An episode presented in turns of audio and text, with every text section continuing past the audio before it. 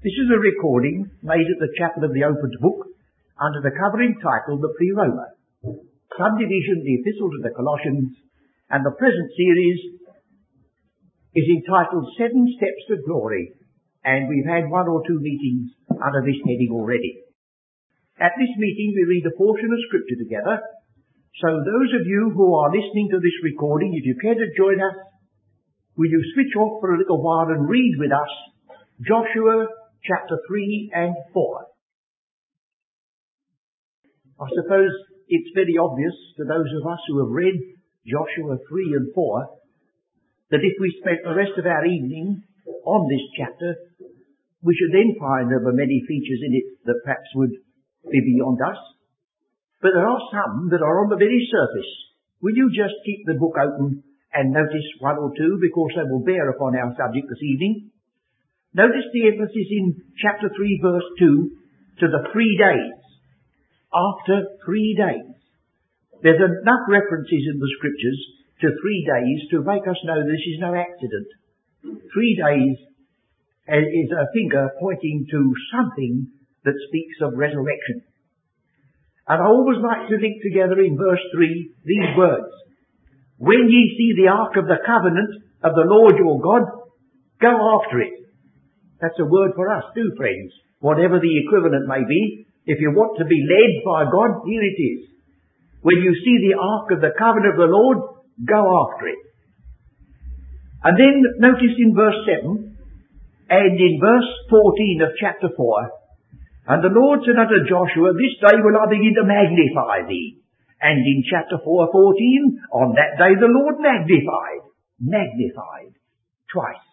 The magnifying of Joshua is only a picture of the greater magnifying of the true Joshua when all this type and shadow was fulfilled by him. And then you notice in verse 8 of chapter 3, ye stand still in Jordan. Now that word is stand firm in verse 17. Same words. Not merely to stand still, but to stand firm. They stood still in Jordan, and they stood firm on dry ground in the midst of Jordan. And it's that which is as part of the symbol. Not a, not a place that we would naturally pick to get a good firm stand, is it, in the bed of a river. But you see, we're dealing with a God of miracle. And we're dealing with a God who is setting forth in type and symbol that this is all preparing us for the great work of Christ. And then notice verse 15 of chapter 3. It speaks about the feet of the priests when they were dipped. And that word in the Septuagint version is our English word baptized. Here's one of the very earliest references to baptism. Actual word baptism in the scriptures. They were dipped in the water and so we're prepared to discover that in the New Testament there will be something perhaps of which this will be a picture that will help us. And then in verse 16, a revised translation reads, And the waters which came from above stood and rose up upon an heap as far as the city Adam.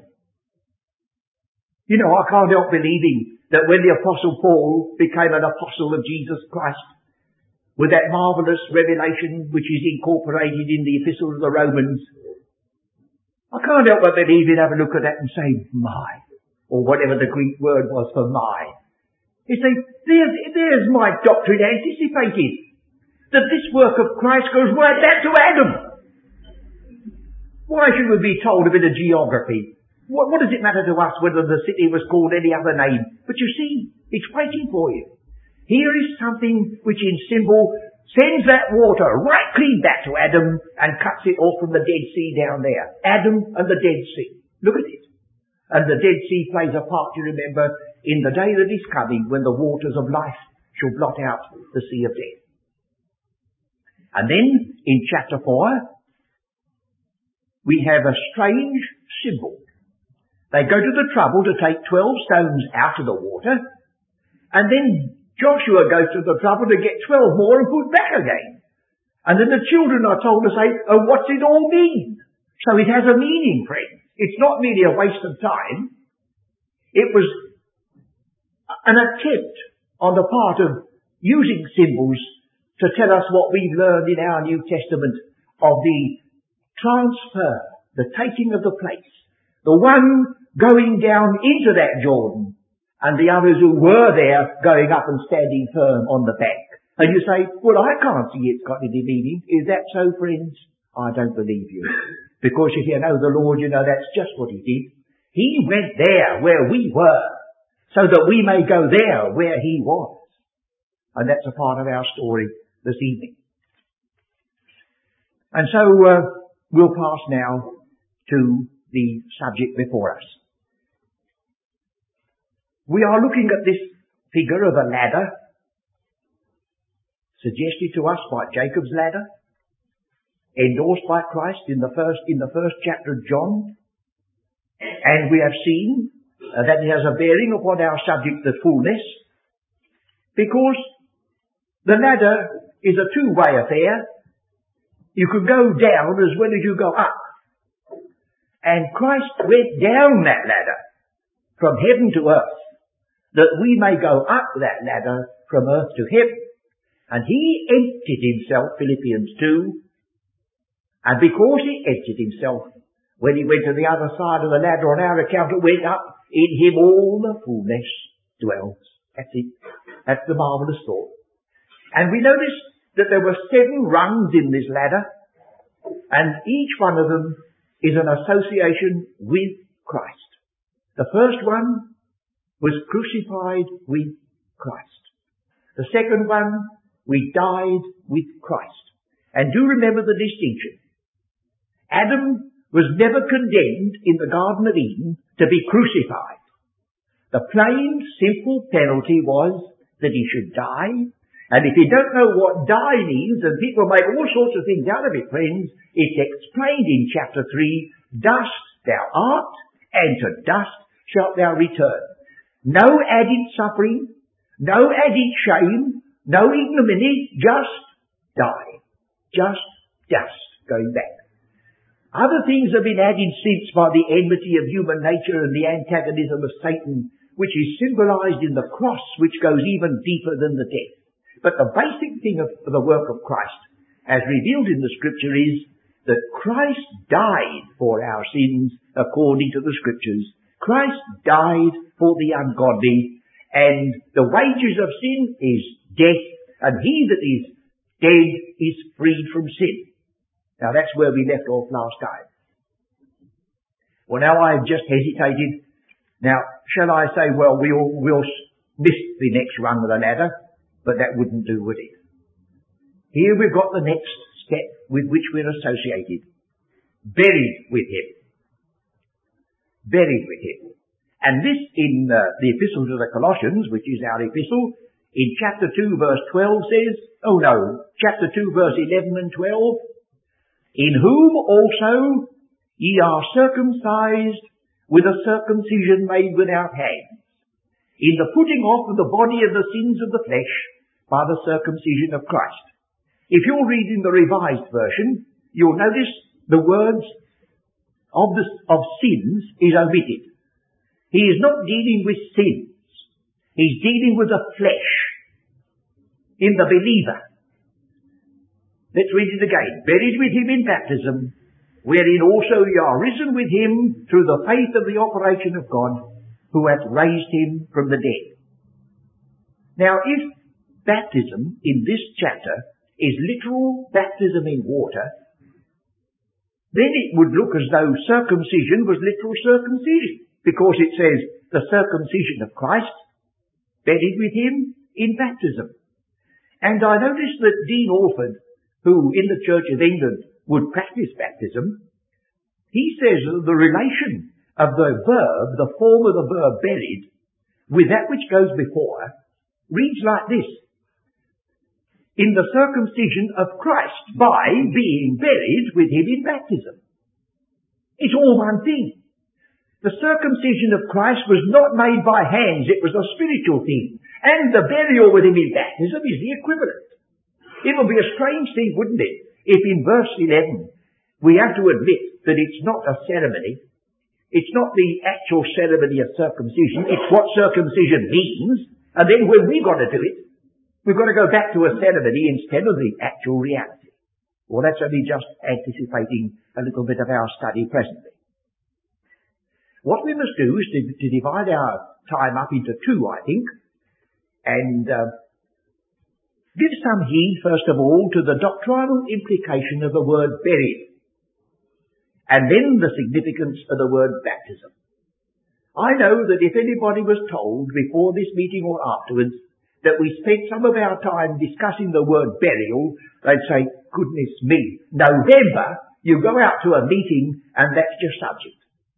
Well, you know, one Sunday morning we had another subject once and I said to the folks before we started, I said, I don't know whether any of your friends ever say to you, did you have a nice meeting this morning? And uh, you may say, yes, yes. And they said to you, well, what was the subject? And you said, we were looking at the bottomless pit.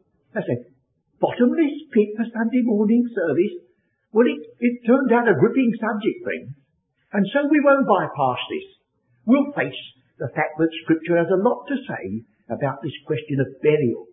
And never let us forget that whether we like it or not, our Saviour went the whole gamut. He was crucified, He died, He was buried. It was all for us. So we'll spare a few moments, shall we, to see what the scripture has to say about this. I'm, just going to give you a passing references to one or two expressions that are used. Luke 24, verse 1.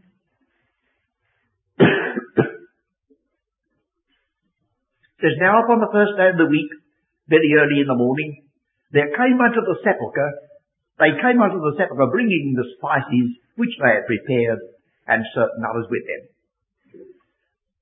They were bringing spices. They were not acting in a sort of cold-blooded manner and say, oh, well, he's dead and what's the good of doing anything? I know sometimes we do, we have to honour the request. A person says, no flowers. And we honour it. But you know, sometimes I think there's a little selfishness about that, friends. Because what can I do? What can you do? Just at that moment. If you can't send just a little bunch of flowers, you can't send anything, can you? And yet, you may criticize it. Well, these people, they may be criticized, but they came with their gift. It could do no good to the person who was dead and buried, but it was honored. And the word sepulchre here is the word that gives us a peculiar word in our English language, mnemonics, M-N, it's difficult to pronounce. It, it means to remember. The word sepulchre here is a place to remember. Of course, most people say it's a place to forget, but it's a place to remember. You know the scripture says, precious in the sight of the Lord is the death of his saints. So you're not morbid if you remember. Not, haven't got to be calloused because you believe in the resurrection. Why should you be? And so we have that word. Then we have another word, Matthew 23, 27. Matthew 23, 27. Woe unto you, scribes and Pharisees, hypocrites, for ye are like unto whitened sepulchres, whited sepulchres, which indeed appear beautiful outward, but are within full of dead men's bones and of all uncleanness. Uh, you know, of course, that these sepulchres were dotted about all over the country, and uh, if when a person came up to keep one of the feasts at Jerusalem, in his journey across country, he stumbled across a sepulchre or a grave, he was rendered ceremonially unclean and all his journey would be in vain. He wouldn't be permitted to take the Passover or whatever the feast was. So, before the feast, they whitened them. That's all. And our Saviour pointed a moral with regard to it. But now, this particular word gives us our word epitaph. Where when you have a, an inscription put upon a tomb, we call it an epitaph. Well, this is the word taphos that gives us the word um, uh, uh, sepulchre. Then there's one other one in 1 Corinthians 15 verse 4. We're not going to keep on with this all the time, but I thought you ought to know that there are these varied words. 1 Corinthians chapter 15 verse 4, Paul includes and incorporates burial in the planks of his gospel platform. Verse 3, For I delivered unto you first of all that which I also received. So he received it from the Lord. He was told that this must be included, that Christ died for our sins, according to the scriptures, that he was buried, and then again the third day. But he was buried. This particular word means by its composition that you did the last service that was possible to you. You did it. Now, of course it's a logical conclusion that if you are dust, that is to say if the composition of your body is made of the surface of the earth, and you die, and life is extinct and the organism begins to uh, cease, well then it goes back to the earth as it was. It would go back to the earth as it was, whatever you did.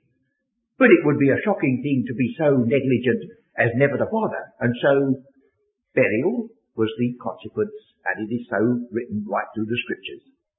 I'm not going to discuss the question of cremation. Uh, those who started to emphasize cremation at the beginning some of them did it because they wanted to lodge a protest against any idea of a life to come. Uh, but it's becoming quite acceptable, and I have taken a service so far as the cremation of a person is concerned with just the same uh, feeling that I was doing the Lord's service as an ordinary burial. And you might like to know that the word translated dust is also translated ashes. So it's, it's simply Dust takes a long, a long time in burial and a very quick, quick time in cremation, but it's the same thing in the end. And tomorrow morning, I have to take a service for the wife's brother, my brother-in-law, who has already been cremated, and they are now going to deposit the urn containing just the ashes in the earth by his own request, and there we'll finish all that we can do. Uh, we will have accomplished our dues We've done the right thing. Now, you might turn back to the book, uh, one or two parts in the Old Testament, just in passing, get a glimpse of the general feeling about things. Genesis 15.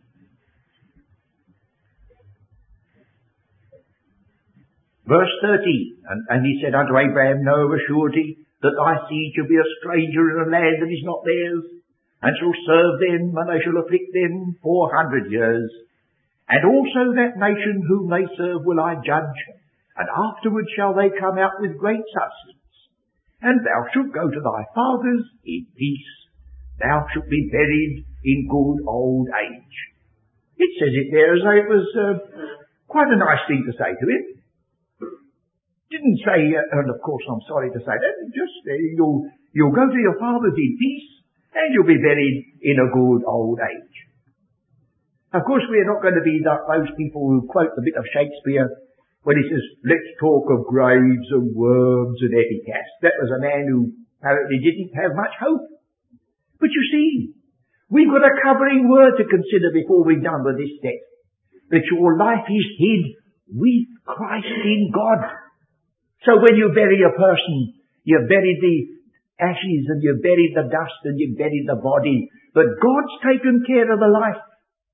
It may not be conscious.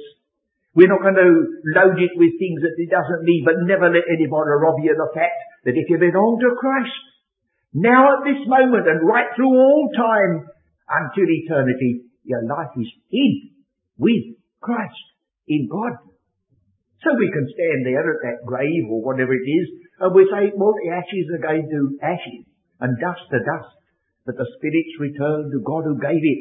And if he's a believer, his life is hid with Christ in God. And when the day comes, he will give it a body as it pleases him, and then it will be glory. You might turn also to Ecclesiastes chapter 6. If you have a difficulty in finding it, it's just after Proverbs. Ecclesiastes chapter 6 says this, verse 3. If a man beget an hundred children, and live many years, so that the days of his years be many, but his soul be not filled with good, and also that he have no burial, I say an untimely birth is better than he. Well, that's the estimate of this wise king anyhow. He includes that he has to have no burial. There's a certain element of disgrace about it. And if you'll turn further on to Isaiah, the 14th chapter,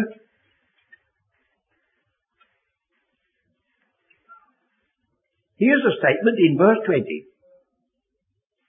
This is spoken of a king. And he was so uh, disregarded by God. He had so failed that we read, oh, uh, I'm anticipating the next reference, but this is similar. Verse 20, thou shalt not be joined with them in burial. So that's twice. You may say, well, what difference does it make to a man who is dead? Well, God is speaking. I don't know. He's speaking. Thou shalt not be joined with them in burial. But the passage I wanted to turn to next was Jeremiah 22. Jeremiah 22, and this is the one that's dealing with the king. Verse 18 and 19.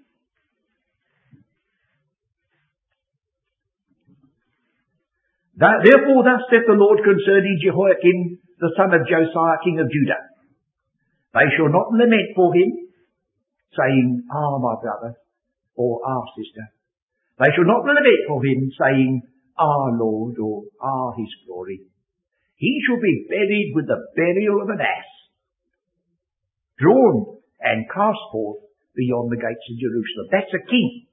And you know, that's the only king in the whole of the record of the kings of Judah or Israel where it is not written, and he was buried. Many of them were pretty bad lot, but this one was so outrageous that he's the exception. He's given the burial of an ass, which means to say he wasn't buried at all. So you see, there is something about this we may not be able to, to fathom it, that we cannot bypass. The third element in our association with Christ. We died with him, we're buried with him. And so these things are written for our learning. And then you go back to this time of Moses, and you know the singular honour that was placed upon that man? In the last chapter of the book of Deuteronomy, we are told that God buried Moses. You imagine that funeral. I wish I could quote the words of the poem they're only vaguely in my mind. You remember the poem, perhaps that was the grandest funeral that ever passed on earth. Perchance the bald old eagle saw it passing by or what not. And no man knoweth his sepulchre unto this day. Says the angels of God upturn the sod and lay the dead man there.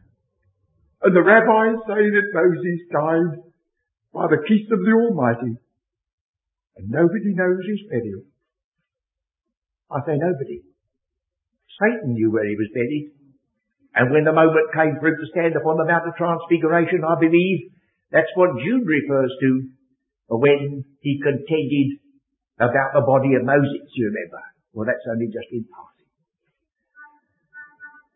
Well, now, we'll have to leave that aspect, but I thought it was worth a moment or two to see that it's not a thing to be trifled with and passed over without a consideration. Now, how are we associated with this burial? Well, we're associated by baptism. So the next part of our subject is, well, what do you mean by baptism? Well, we must find that we, we discover that it is a rite or a ceremony by immersion or by other modes in most cases, I believe the word means to immerse or to dip, but there are some occasions when it can mean other ways, like washings. That's the way in which it's translated in Hebrews chapter 9 when it speaks about diverse washings. That's the word baptisms. And baptizing beds and couches and so on. Well, that sort of washings. So it's a, it's a ceremonial immersion in water or a cleansing by water which associates the person with the purpose of God in relation to sins forgiven and association with Christ and so on. And then there's also the reality about it. Because there's more than one form of baptism. And I think we'll have to give that a, a little consideration now. One, more than one form of baptism. Should we go back to the first baptizings, which we had in the scriptures, and that is in Matthew the third chapter. John, the forerunner of Christ, is peculiarly picked out for all time, not as John the forerunner, he's always known as John the Baptist. John the Baptist. And it says in chapter 3 verse 6, that they were baptized of him in Jordan, confessing their sins. And he preached baptism for repentance, verse 11. I indeed baptize you with water unto repentance. But he also said there was another form of baptism. But he that cometh after me is mightier than I, whose shoes I am not worthy to bear. He shall baptize you with the Holy Ghost and with fire. So you see, the word baptism could refer to other, um, shall I say, medium other than water. John the Baptist who baptized with water said, oh, there's another one. He won't baptize you with water, but he'll baptize you nevertheless. When I've been in Glasgow on more than one occasion, I have met sometimes uh, folks who belong to the church of the baptized believers. Well, I said, I belong to that church. They said, do you? I'm surprised. I said, well, why should they have it all? Because they did somebody in water. I've been baptized. Baptized by Christ. Baptized in this sense. It's more than a mere rite or ceremony. It can be the rite or ceremony, but it can be something else. So we'll just give it a further consideration, shall we? Uh, the um, Acts of the Apostles, 22, verse 16. And I want another passage with that as well. The Acts of the Apostles 22:16, but also, uh, I think it's the first of Peter, I'll turn to it in a moment, uh, chapter 2:38, and read them together. Well, well, we've got the Acts of the Apostles before us, we'll read that first. Verse 12 says, And one Ananias, a devout man according to the law, came to the Apostle Paul, and in verse 16, he said, And now why tarriest thou? Arise and be baptized and wash away thy sins. Now in the uh, analytical uh, index, unless you read that carefully, you'll think that I'm denying that Paul was baptized. But what I said was, he was not, that, that baptism was never the baptism of Paul. Paul would never have been baptized to wash away his sins. Listen to the man. He said, Christ sent me not to baptize. Well, if baptism washed away his sins, he could never have set it aside like that, could he? But Peter did. Oh, yes. And in first of Peter, I think it is, chapter 2, 38. First of Peter, chapter 2, 38. He says, uh, is it second Peter? Oh dear. Chapter 2, no, where am I then? Oh, now friends, where he speaks about that baptism for the remission of sins.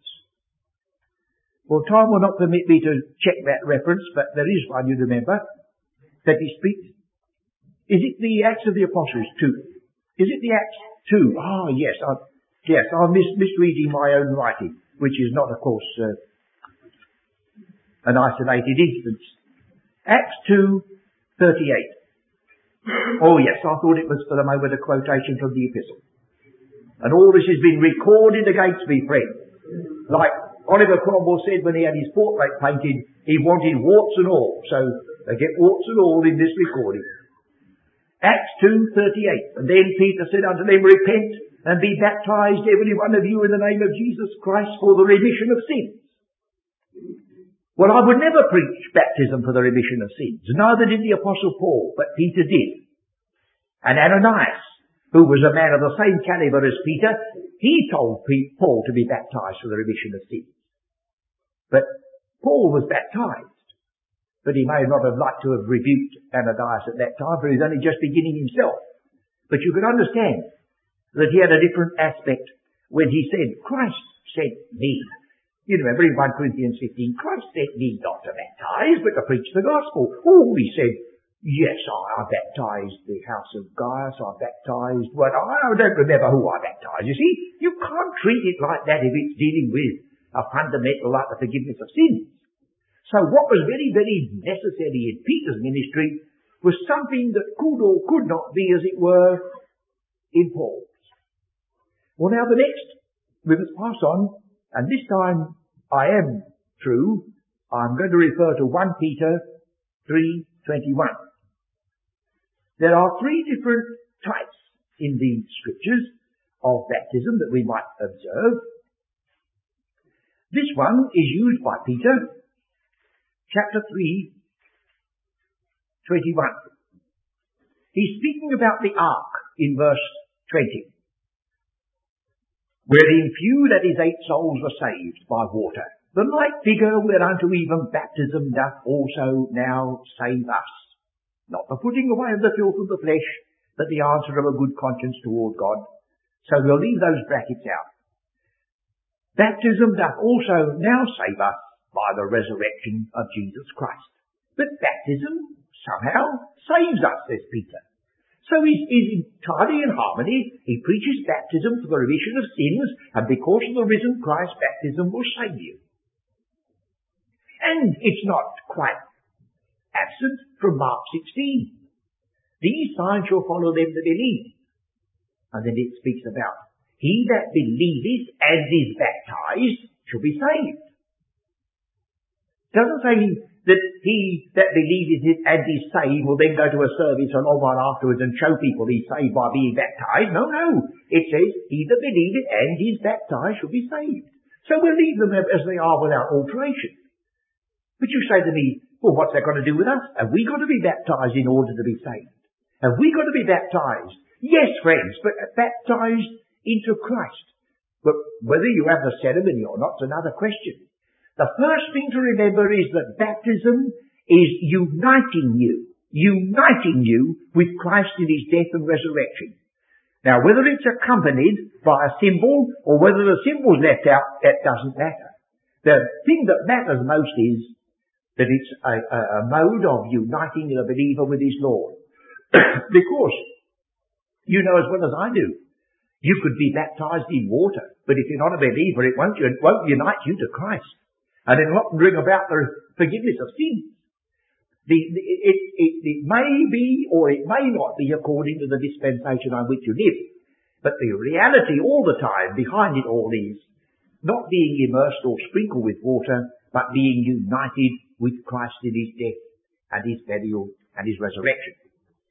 Well, that refers to the ark in the uh, days of Noah. Now there's another one which is a very important one 1 Corinthians chapter 10. 1 Corinthians chapter 10. Moreover, brethren, I would not that you should be ignorant how that all our fathers were under the cloud, and all passed through the sea, and were all baptized into Moses in the cloud and in the sea. Now you could, if you didn't know the Old Testament scriptures, prove that this baptism was by water, but there was plenty of it. They were down at the Red Sea.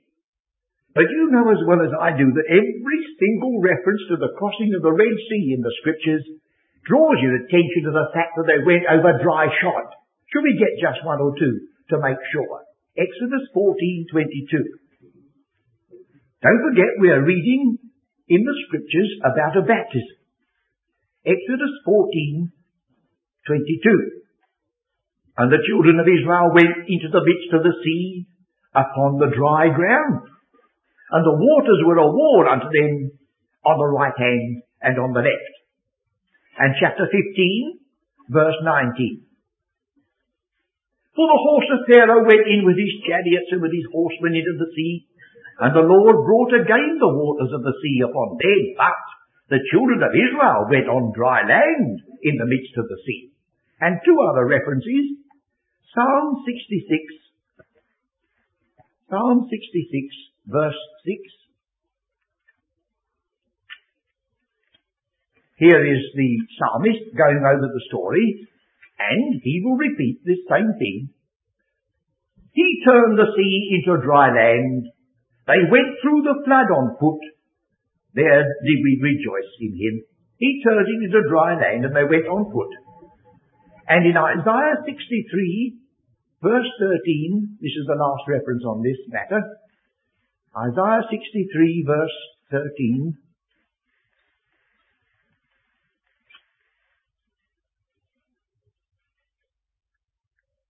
Speaking of Moses, verse 12, dividing the water before them to make him an everlasting name, that led them through the deep as an horse in the wilderness. Well now then, we come back to 1 Corinthians 10.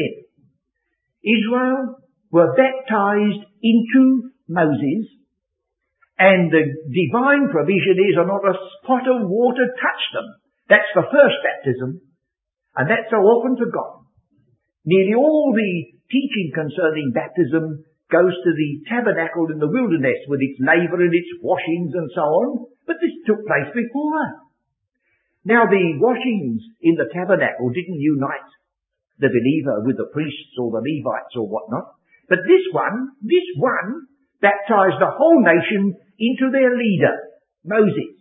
The same as this one baptizes every believer into Christ. And just as we are told that this was a baptism that was ordained by God, and he himself saw to it that they should be dry.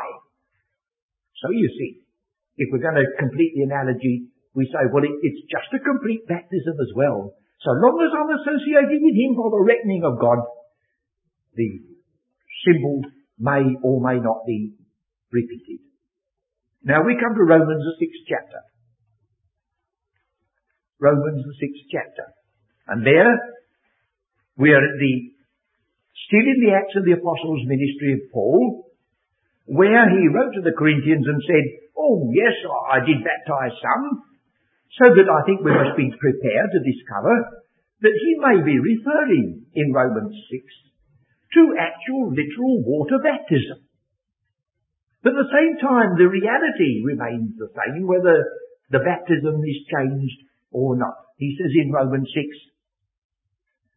verse 3, Know ye not that so many of us as were baptized into Jesus Christ were baptized into his death? Therefore we are buried with him by baptism into death. And so we have to leave that one because it may be that in some cases they were actually baptized in water. But the teaching of the apostle is deeper than any baptism in water could ever accomplish. It baptized them into Christ, like that baptized them into Moses, and they were buried with him by baptism into death. Associated with Christ in that way. Well then, it not only unites us with Christ, but it unites one believer with another. Galatians chapter 3. Galatians chapter 3, verse 27. For as many of you as have been baptized into Christ have put on Christ. There is not a Jew nor Greek, there is not a bond nor free, there is not a male nor female, for you're all one in Christ Jesus. And if he be Christ's, then are ye Abraham's seed and heirs according to the promise. Well, that's a baptism indeed, isn't it? Which blots out the distinction between Jew and Greek and male and free, male, female and bond and free. It's the reality that's here that makes those Gentiles on an equality with those other believers, all one in Christ Jesus, as it says in verse 28. And then it unites the believer with regard to the possession of supernatural gifts in the day when supernatural gifts were a blessing, blessed possession of the church. 1 Corinthians 12, 13. After going through a whole list of miracles, working miracles, prophecies, discerning spirits, speaking with tongues and whatnot, he says in verse 11, But all these worketh that one and self-same Spirit, dividing to every man severally as he will. Verse 13, For by one Spirit are we all baptized into one body, whether we be Jews or Gentiles. So we have this reference in connection with the baptism of the Spirit, which conferred supernatural gifts during the Acts period. So much so that you remember one unbeliever wanted to pay money to the apostles to have the have the gift of passing it on to others, and he told him that his money perish with him. Well, now there's one other reference that I haven't cited, and that is in Luke 12:50. Luke 12:50.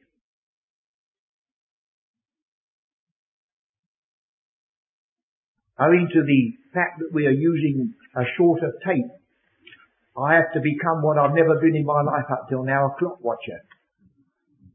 But I'm doing it, of course, not for the same reason that clock watchers generally do. Luke 12:50. This is what the Lord himself says. But I have a baptism to be baptized with. Now that cannot be a baptism in water. Because our Saviour, when John the Baptist was baptizing, he went and was baptized in the River Jordan. So he was baptized in water. But he says, I have a baptism to be baptized with. And how am I straitened till it be accomplished? Well, whatever could that be? This is Luke 12. He's looking forward to a baptism.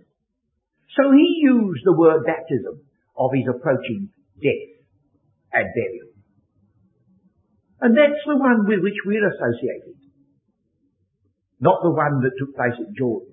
We can't follow him there, although the term is used. And then you may know that in the evening news there is a series that has been running, and they've got another one dealing with the New Testament. And I picked, just notice this, and I'll read it to you. Speaking about John the Baptist, John's use of the rite of baptism was in itself a portent. Customarily, it was only Gentiles who were baptized when they wished to enter the Jewish community. See, the Jews weren't baptized, but if you were a proselyte, and you wanted to become a Jew, you were baptized. But to their astonishment, John began to tell them, the Jews, to be baptized. It signified that their idolatrous past was blotted out and that they were now newborn into the people of God. But now, John the Baptist comes, and it was Jews who were beginning, being told that they must seek readmission, just as if they were Gentiles. To be worthy of the kingdom of God, they must not rely on their ancestry. Can you understand the difficulty of Nicodemus? Being born of water and the Spirit, and me? See? You can understand there's a change. So that was a little bit thrown in. I thought you ought to know it. And um, then, finally, because our time is almost up, when we get to the practical outworking of our calling as revealed in Ephesians 1, 2 and 3, the apostle says, now the first thing, the very first thing that's laid upon you is not to go out and preach or teach. Well, that's got to be done. But the first thing is keep, keep as a sacred trust the unity of the Spirit in the bond of peace. There is one body, one Spirit, one hope, one Lord, one faith, and one baptism. And the word spirit comes over against the word baptism. The same as the word hope comes over against the word faith. So you say, and what sort of baptism is it in Ephesians 4? Oh, look at it. There's only one baptism for us now. We can't have two as they did in the Acts. See, John baptized in water and said he will baptize in spirit, and the both took place in the Acts. And now we've only got one again. In the spiritual calling with all spiritual blessings and heavenly places, always says the only baptism that obtains now is the baptism of the Spirit. Baptizing you into Christ. As surely as that water, with that Red Sea baptism baptized Israel at the beginning into Moses. So here we've looked at the third rung in this ladder. All this gracious reckoning, like we saw the taking of the stones out and the putting of the stones back. All this gracious reckoning to unite us with Christ all the way from Calvary to the right hand of God where he now sits far above all.